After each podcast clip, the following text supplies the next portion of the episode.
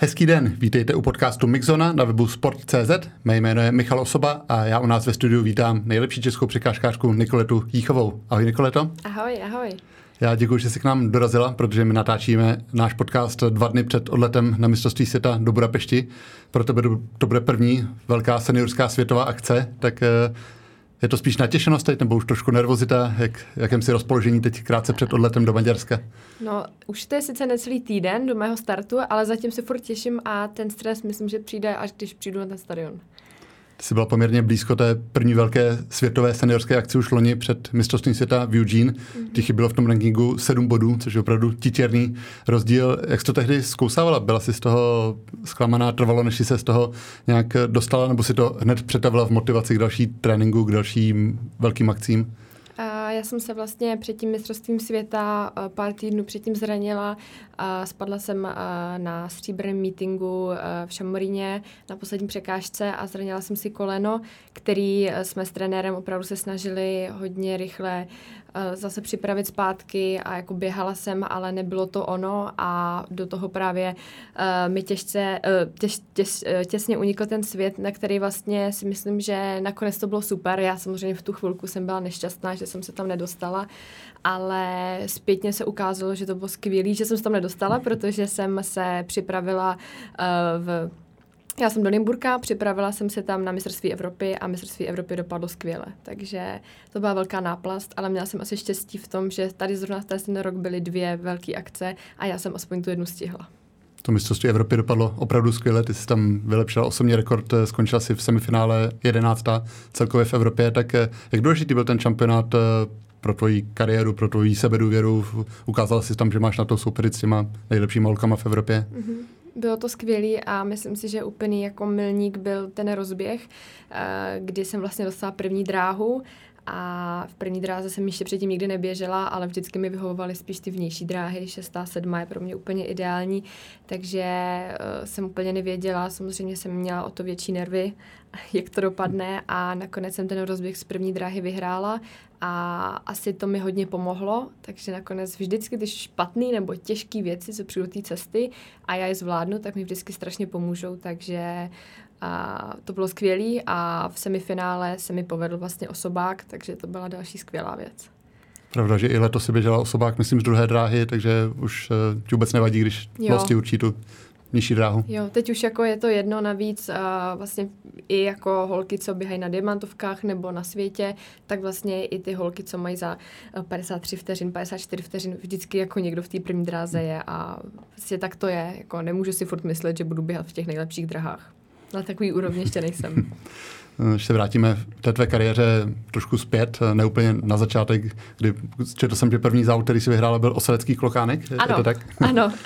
Ale spíš jsem se chtěl posunout někam k období před tvými 18. narozeninami, kdy jsi běžela poprvé čtvrtku překážek. Mm-hmm. Ale ty si říkala, že vlastně k té trati jste se s trenérem Jindřichem Šimákem dlouhodobě chystali, že když si běhala stovku překážek, tak eh, jste počítali s tím, že přejdeš na tu další variantu. Tak eh, kdy vás to poprvé napadlo, nebo kdy jsi si řekla, že čtvrtka překážek by měla být do budoucna tvoje trať? Já jsem furt tak vlastně doufala, já jsem běhala 100 metrů překážek a to mě bavilo a já jsem si tak jako furt věřila, že bych jako mohla být dobrá i těch, v těch 100 překážkách, ale trenér říkal, že jako cesta v té evropské nebo světové scéně prostě bude přes těch 400 metrů překážek a já jsem jako věděla, co těch 400 metrů překážek obnáší i v tréninku, i v závodě, i v životním stylu, eh, v denním rytmu, ve všem. Neříkám, že na 100 překážkách eh, si člověk může dělat, co chce, ale přece jenom uh, na těch 400 metrů překážek člověk musí být opravdu hodně fyzicky připravený, takže jsem věděla, že asi to teda přijde, když to trenér říkal. Na druhou stranu jsem furt věřila, že mi jdou překážky krátký, ale nakonec jsme se do toho pustili a věřím, že to byla rozhodně správná cesta to by ty krátké překážky šly, byla si v semifinále juniorského mistrovství světa, takže musel tě trošku přesvědčovat trenér, nebo nebylo to, že ty by se úplně do toho hrnula do té čtvrtky s překážkami? No já jsem furt jako byla při zemi a jako když jsem se koukla v televizi na nějaký velký závod, a třeba na mistrovství světa, tak to furt jako byla vteřina a půl, úplně někde jinde ty holky a i muskulaturou vypadaly hmm. úplně jinak. Já jsem v té době v posilovně jako nezvedla skoro ani osu, takže mě bylo jasný, že na těch 400 metrů překážek asi budu mít větší šanci. Zmínila si velké závody, které si sledovala v televizi. Čtvrtka překážek má v české atletice velmi úspěšnou histori- historii díky Zuzaně Hejnové, když získávala své tituly mistr- mistrně světa, to by bylo nějakých 13-15 let, tak uh, sledovala si už ty její závody tehdy a říkala si si, jo, tam bych chtěla jednou taky běžet takhle na té vrcholné scéně. Jo, nenapadlo mě, že zrovna tady v té disciplíně, ale jo, pamatuju si tady tu dobu a stejně si tak pamatuju uh, Denisu Rosolovou, a vlastně obě dvě tady ty uh, holky jsem sledovala a třeba jak byly obě ve finále mistrovství světa, tak to, to mi přišlo jako hodně super. A, ale nenapadlo mě, chtěla jsem tam být, ale nenapadlo mě, že třeba taky budu reprezentovat Českou republiku ve stejné disciplíně. Mm, I to třeba pomohlo tě přesvědčit eh, k tomu přechodu na 400 metrů překážek, kdy jsi viděl, že ty holky na čtvrtce překážek běhají v finále světových akcí, získávají medaile, zatímco na té stovce překážek přece jenom ve finále nikdo z českých atletů nebývá. Jo, tak určitě, no, je to, je to, je to jasný, že na těch 400 metrů překážek má člověk větší šanci a je fajn, že někdo uh, přede mnou takovýhle byl, že jako vím, že uh, ta cesta tam je z té České republiky na ten samotný vrchol jsme se o tom bavili i po mistrovství republiky v táboře, že se Zuzanou Hinovou máte ve svém věku podobné časy, ale ty si říkala sama, že máš trošku jinou cestu, tak kdyby si se měla pochválit nebo vystihnout, v čem je, v čem je tvoje síla na čtvrtce překážek, v čem je tvoje silná stránka? Mm, asi, že se že mám odvahu, že se nebojím to, to rozběhnout, po případě nebojím se uh, vběhnout do těch překážek. Uh, rytmus bych mohla mít vždycky lepší, ale věřím, že nevím, jestli to mám tak daný, jako třeba Zuzka, která právě sama říkala, že ten rytmus má v krvi, tak nejsem si jistá, jestli já ho mám v krvi, ale umím výborně improvizovat, že když se mi to nepovede, ten rytmus správný, tak eh, hrozně rychle zvládnu nějak mít plán B a hned tam strčit rychle druhou nohu, podřadit de facto a docela i z té brindy, co tam je, zvládnu uh, udělat relativně dobrý výkon, což se právě v tom táboře ukázalo, že vlastně ten výkon byl fajn, uh, i přesto, že ta technika a rytmus fajn nebyly. Zuzka říkala, že ten rytmus nebo cit pro rytmus má možná i díky tomu, že v mládí hrála na klavír, tak eh, jak ty to máš s hudbou, jsi taky hudebně nadaná? Uh, hudebně nadaná nejsem, ale hrozně ráda poslouchám hudbu a mám třeba hrozně ráda Rammstein a spíš uh, jako rock. A právě ten Rammstein mi přijde, že uh, krom teda samozřejmě toho zpěvu, tak uh, ta hudba jako samotná je skvělá, jak se právě mění různě. Jestli znáš Rammstein, hmm. jestli posloucháš Rammstein, tak právě myslím si, že ten rytmus tam člověk může naposlouchat taky. Je to hudba, co si pustíš i před závodem? Hlavně ta. Jo. Mm-hmm, jo. že to je nahecuje, že někdo má radši spíš něco klidnějšího, tak tebe to mm. napumpuje jo, energii. Jo, jo i, i Metallica, uh, Rammstein, uh, všechny vlastně tady ty, i, i z českých mám ráda třeba kabáty, na kabátech jsem vyrostla. Eh, když nás provedeš tou tratí 400 metrů překážek, zmiňovali jsme několikrát slovo rytmus a tak určitá alchymie je právě počet kroků mezi překážkami. Tak jaký je pro tebe ideální scénář, kolik kroků mezi překážkami teď v té současné formě bys měla udělat? Ideální by bylo, kdybych běžela na 15 kroků do sedmý překážky a pak bych plynule přešla na 16 až do konce. To by bylo ideální, ale tady to se mi vlastně ještě nikdy nepovedlo. Povedlo se mi, že jsem běžela do sedmý, na 15 a pak zblí na 17. A taky se mi stalo, že jsem běžela eh, do 6. Eh, na 15 a potom celý na 16 a vlastně furt si nejsem jistá, jestli eh, je lepší jako tahat úplně do nepříčetna a zkoušet ten rytmus co nejdál, anebo je lepší někdy opravdu jako podřadit a, a jít tam o krok navíc s tím, že to zároveň třeba bude rychlejší, nebo nebude to stát tolik sil. Vždycky ten každý hmm. závod je jiný a je důležité opravdu sledovat i podmínky, jaký jsou povětrnostní, jak se člověk cítí. Občas mám pocit, že můj krok má tři metry a občas mám pocit, že má můj krok metr a půl, podle toho, jak se vyspím, takže je důležité koukat na všechny faktory a podle toho to nějak jako v úzovkách namíchat. Se ty kroky při běhu počítáš, nebo to, to už odhadneš mm. a poznáš, kolik jo. je padne? Poznáš. Jo, jo, jo, poznám. No hlavně člověk hmm. ví, jako jestli mu to vychází pořád na tu stejnou, na lichý počet nebo na sudý počet kroků. A ti to jedno, na jakou nohu to vychází, když střídáš 15-16, tak máš jo. to stejně na pravou, jo. na levou, nemáš. Jo, jo, jo. Mám právě tu výhodu, když si říkali, jestli se mám ještě za něco pochválit, tak hmm. asi za to, že mi uh, nevadí ani pravá, ani levá noha. A je to právě díky tomu tréninku, který jsem měla na 100 překážkách, že trenér opravdu dbal na tu techniku a naučil mě i na pravou, i na levou dost podobně si říkal, že máš ten talent pro improvizaci. V řadě překážek se stává, že právě když jim nevychází krok, tak eh, zazmatkují buď hodně zadrobí nebo zaškobrtnou. Tak eh, stávalo se ti do začátcích, nebo už když si začínala na čtvrtce překážek, tak si nemývala problém, že bys eh, zazmatkovala před tou překážkou? Mm, neměla jsem problém. Vždycky takhle, občas se mi stalo, že jsem třeba měla jako strach do té překážky, třeba na začátku, ale stejně jsem do toho prostě vždycky vběhla nějak po hlavě, takže jo. Co se děje na začátku cílové rovinky, pořád se soustředíš hlavně na ten krokový rytmus, koukáš, kde další překážka, nebo v momentě, kdy už se srovnávají ty handicapy, tak už vnímáš třeba, jak jsou na tom soupeřky vedle tebe? Já to vnímám už třeba jako na pátý překážce. Samozřejmě nevím, hmm. když jsem třeba v pátý dráze, co se děje v osmý nebo v první, ale ty holky, co máte vedle sebe, tak se vždycky trošku zkontrolujete, jak na tom jsou a je potřeba si právě pořád vydat ten svůj rytmus a furt jako mít trošku klapky na, učích, na uších a na očích a jet si opravdu jenom to svoje, protože jakmile budete jenom koukat na ostatní, tak pravděpodobně ten rytmus nebude dobrý a pak ani úplně ten výsledek. Když najednou se objevíte před překážkou, nevíte, jako co, co tam udělat, tak je to špatně.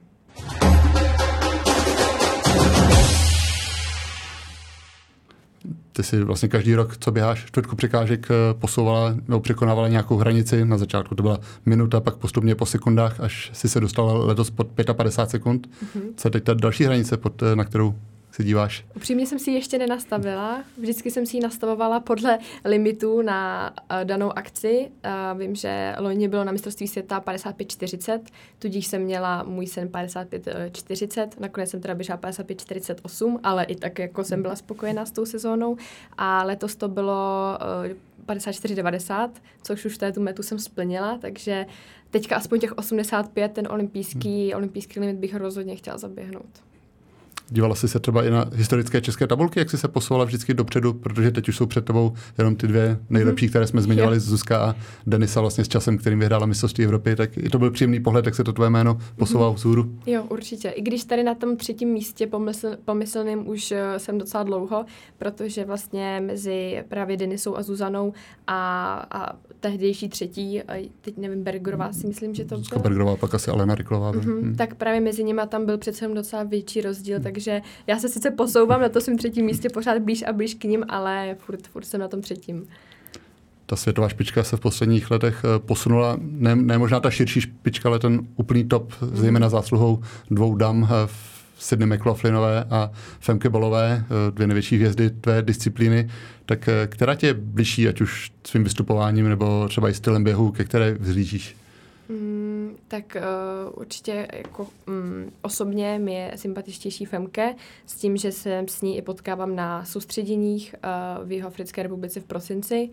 A uh, vlastně dokonce ona je jedna z mála, která je opravdu velmi slušná a když jsme třeba běhali překážky v Africe, tak uh, ona jediná z těch všech, uh, já nevím, v té skupině uh, bylo třeba 30, uh, 30 atletů a ona jediná přišla a zeptala se, jestli nevadí, že tady do té dráhy vedle nás se dá překážky, jestli, jestli uh, nám tam nebude vadit. Takže hmm. ona opravdu je lidsky úplně strašně slušná a, a strašně skromná, takže ta je mi určitě uh, bližší co se týče nějaké osobnosti, ale co se týče tech, techniky a překážek, tak uh, úplně největším vzorem je Dela uh, Muhammadová, která si myslím, že běhá nejelegantněji a nejladněji a ta se mi líbí asi nejvíc.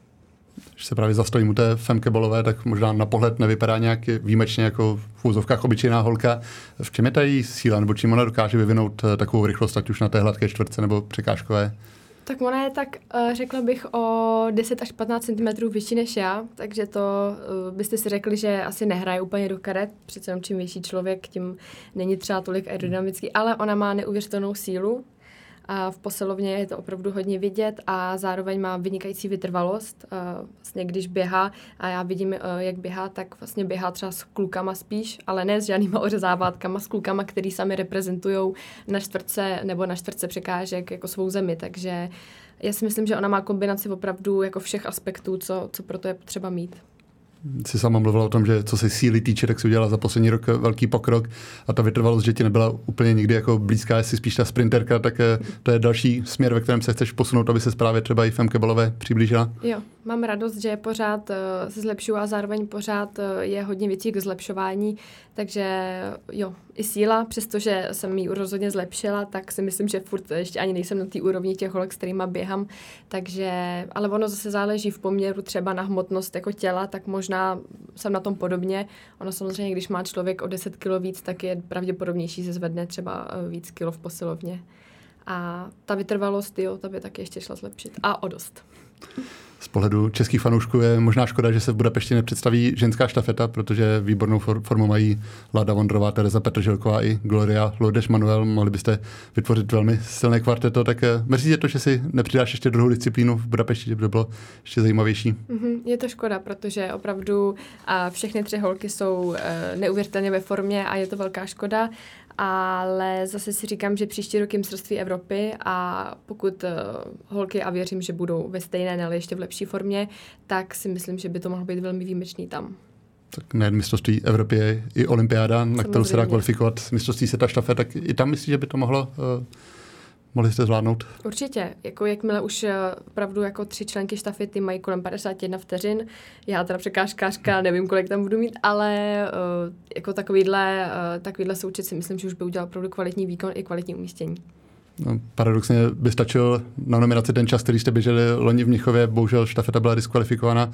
Po té, co ty si vyšlápla z dráhy, tak vzpomeneš si na to občas nebo vybaví si tě ten jako, asi nepříjemný zážitek? Já jsem optimista, takže když vzpomínám na Mnichov, tak vzpomínám spíš na ty překážky, ale samozřejmě jako mám to v hlavě a občas, když jsme s holkama, tak eh, si z toho uděláme srandu a já tam právě hodím nějaký vtípek, jakože nevím, jestli mě ještě do štafety někdy budou chtít, ale eh, tak bylo to jako další ponaučení a tím, že to nebyl žádný úmysl, jenom bohužel teda smůla a nějaká moje nepozornost, eh, nevědomost, tak mi to nikdo za zlý rozhodně nedával a ani já se za to nějak nebičuju. Hmm.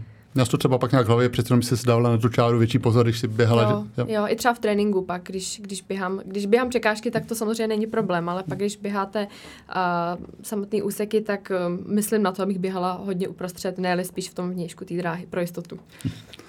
Když se zeptám na tebe, ty upoutáš pozornost často už uh, i na startu, třeba možná pro některé už svým jménem méně obvyklým Nikoleta, tak uh, víš, čím se rodiče inspirovali, nebo proč vybrali hm, tu variantu Nikoleta? Uh, můj táta uh, obchodoval s vínem a hodně cestoval po Francii a tam to jméno slyšel. Francouzsky je to vlastně kolet a mámě se zase líbilo Niky domácky, ale Nikola říkala, že je moc tvrdý, tak uh, nějak to dohromady Nikoletu a mám radost z toho jména, protože mnohdy se nemusím představovat jako Nikoleta Jíchová, ale jenom jako Nikoleta a protože většinou víc Nikolet v té společnosti není, tak uh, to stačí. Diváky samozřejmě upoutají i tvé dlouhé blonděté vlasy při závodě, které za tebou vlají, tak eh, vždycky si běhala s rozpuštěnými nebo někdy s culíkem? No, ku podivu, ty, ten rozpuštěný účes je pohodlnější než ten culík, protože a krom teda toho, že mám světlý vlasy, taky mám dost hustý a mě ten culík, když si ho spojím, tak mě hrozně mlátí dozad a, a není mi moc pohodlný, takový ten vysoký, takže uh, vlastně tady to je můj nejpohodlnější účes. Ani jsem si nemyslela, že bych z toho udělala v budoucnosti nějaký, řekněme, signature, spíš uh, mi to bylo pohodlný aniž bych chtěl otvírat nějaké kosmetické okénko, ani by ho sám úplně ne- nevyužil, ale uh, o ty vlasy dlouhé je náročné se starat při tom atletickém tréninku, kdy člověk je samozřejmě často spocený a se nechce, aby mu úplně vlály do očí, tak hmm. trvalo třeba, než našel způsob, jak si udržovat, aby ti to bylo pohodlné a dobře to vypadalo. No, tak samozřejmě musí se udělat nějaký kompromisy. Holky vždycky musí dělat nějaký kompromisy mezi krásou a pohodlím. Samozřejmě mnohdy krása není pohodlná, takže nějaký kompromisy tam jsou, ale nic, co by mě nějak limitovalo. Máš třeba před závody, co se týče vzhledu, nějaký rituál, jak se upravuješ, nebo vždycky záleží na tom, jaký máš čas, jako máš chuť, jak třeba je to důležitý závod? Mnohdy právě eh, tím, že ty meetingy jsou večer, nebo většina těch závodů je večer, tak musíte nějak zaplnit ten den, který jinak vlastně moc nevíte, nevíte co dělat. Zajdete si na procházku, dáte si kávu, ale jinak eh, co dělat? Nemůžete se nějak vybíjet, protože potřebujete mít energii na ten večer, takže pro mě je aspoň fajn, že nějaký ten čas ukrojím tím časem v té koupelně, ale rozhodně to není díl než půl hodina. Je to nějaké odreagování, že člověk nemyslí pak na závod a myslí na jiné věci? Mm-hmm, jo, a určitě to má spojitost i s tím, že když člověk se upraví, tak se i samozřejmě cítí líp, když vychází z toho hotelu, když vchází na stadion, když jde se rozcvičovat, když stojí na tom startu. Určitě to má benefity jiný. Teď se přiznám, že nevím, jestli běháš s řetízkem, který máš v civilu, nebo nosí, ano? Mm-hmm. Má pro to nějaký speciální význam? Nebo no, ochraňuje mě. Funguje to? Jo. Jak dlouho máš od mala? Uh, to ne, dostala jsem ho po tom, co jsem spadla. a dostala jsem ho od mámy k narozeninám. Máš tetování, ornamenty na ruce, prozradíš, eh, co znamenají, jestli mají nějaký hlubší význam? Mm. Tak vlastně uh, tady mám P ano, N jako moje jméno a P je moje máma, protože s, mám to štěstí, že mám s mámou velmi dobrý vztah, takže říkala jsem si, že když si ji vytetu na ruku, že, mi, že rozhodně toho nebudu nikdy litovat. Uh, tady mám vlastně překážku uh, a vlaštovku. To jsem si udělala asi, když jsem začala s překážkama, ještě dřív, než jsem se vrhla na 400 metrů překážek, asi v 16 nebo v 17. A teď to má takový symbol, že se má běhat přes překážky s lehkostí, proto ta vlaštovka. A tehdy mi to vlastně namalovala moje sestřenice, která maluje. Takže mi to navrhla a tady ten ohýnek mám uh, jenom proto, abych všechno, co dělala, tak dělala svášní. Nic z toho hmm. není extra hluboký, ale přesto jsem ráda se to, že to tam mám. Plánuješ ještě přidávat nebo stačí zatím? No, záleží, eh, jak se vybět budoucnost. Eh, já vím, že samozřejmě olympijské kruhy jsou kliše a nějaký diamanty, když jste na diamantovce, možná taky kliše. Na druhou stranu, ne každému se to poštěstí a možná budu, pokud budu mít to štěstí a budu moct si to vytetovat, tak si to možná taky vytetuju.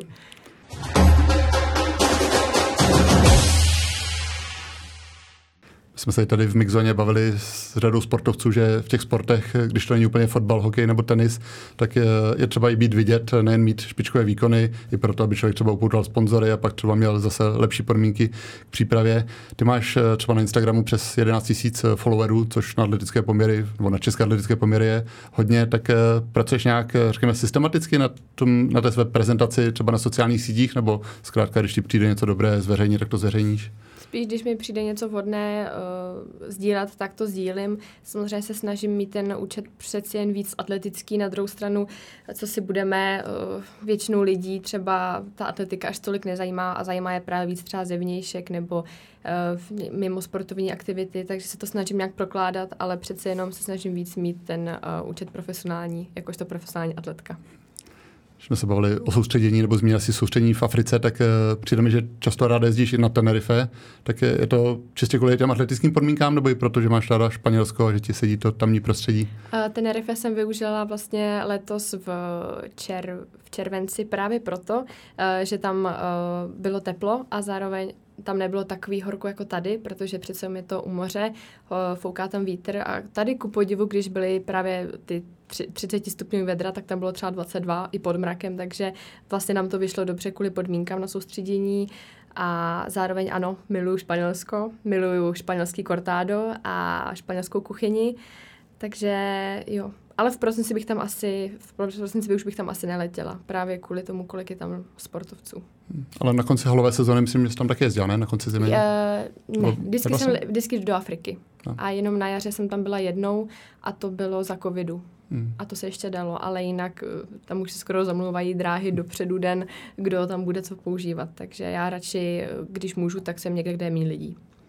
Jsi španělštinu studovala nebo studuješ, pokud se nepletu? Studovala, studovala, hmm. maturovala jsem z toho a pak vlastně jsem uh, si to chtěla nějak udržet, protože jsem hned cítila pár měsíců po, po maturitě, že ta španělština už samozřejmě mi trošku vypadává a ten jazyk mě neustále baví a líbí se mi, takže mám právě svoji lektorku, s kterou konverzuju. Právě před tady tím uh, podcastem jsem se pěkně rozmluvila, protože jsem měla konverzaci ze španělštiny a čtu knížky a dělám proto, abych eh, se co nejvíc uh, rozvíjela, protože vím, že s tou profesionální uh, kariérou samozřejmě není jednoduchý studovat. Zároveň vím, že hodně zaměstnávám svaly, ale chtěla bych zaměstnávat trošku i hlavu, abych jako, no, abych nebyla zkrátka úplná guma. Ano. Máš nějaké španělské atletky třeba, s kterými jsi v kontaktu? Ano, jo? ano, jo. Hlavně teda s překážkářkama, hmm. protože k ním mám samozřejmě nejblíž a přesto, že jsme konkurentky, tak eh, jsou vždycky, eh, italky, španělky jsou vždycky velmi veselí a velmi přátelský. Chtěla by si ve Španělsku třeba žít? Vyhovoval by ti ten tamní životní styl? Určitě bych tam ráda měla nějakou víkendovou chalupu, chatu a mm, klidně bych tam třeba i někdy pracovala v budoucnu, mimo, mimo samozřejmě po kariéře někdy, ale to všechno doufám, že za dlouho a uvidíme. Když jsme se bavili o těch soustředěních, tak eh, vím, že jsi v minulosti říkala, že je ráda vaříš nebo pečeš, tak eh, na těch soustředěních je asi na to prostor, tak využíváš to, nebo přece člověk už je tak jako zničený, že po tréninku úplně nemá časy a chuť si na dvě hodiny stoupnout za plotnu a něco chystat? Tak třeba ve Španělsku, uh, tam většinou jsme na hotelu a v Africe tam vždycky bydlíme u jednoho farmáře na farmě, kde je spousta zvířátek, velký jezero a vlastně krásný prostředí a tam si právě vaříme. A Většinou se střídáme, protože na tom soustředění nikdy nejsem sama, tak se mnohdy střídáme. Třeba uh, vlastně minulý rok jsem tam byla i s Ladou Vondrovou, takže Lada mi ukázala spousta jejich receptů, já jsem jí něco uvařila, takže to bylo i fajn, že se prostřídáme. Uh, většinou po dopoledním tréninku je člověk opravdu jako hotový, takže uh, většinou jdem do restaurace a večeři si vždycky vaříme. To stravování je samozřejmě důležité ve vrcholovém sportu, eh, zejména v atletice.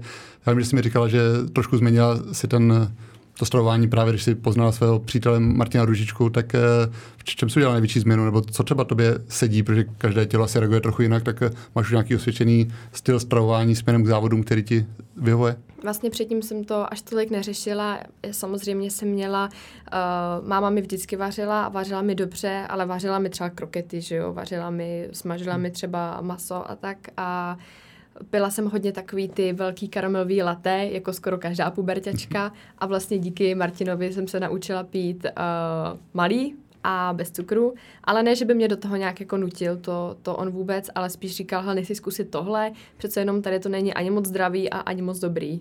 Takže zkoušela jsem to vlastně všechno šlo postupně, nějakou přirozenou cestou a teď už jsem si naučila vlastně svůj vlastní systém, co mi vyhovuje.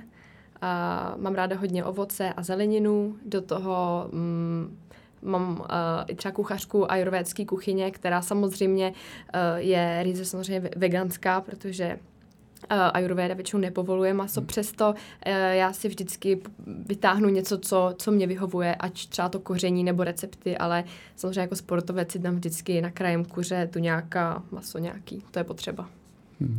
Jsi zmínila kávu, vím, že máš ráda, tak eh, seš třeba jako Kuba Vadlejch expert na kávu, že ráda si najdeš nějakou kvalitní nebo spíš jenom potřebuješ ten rituál té kávy?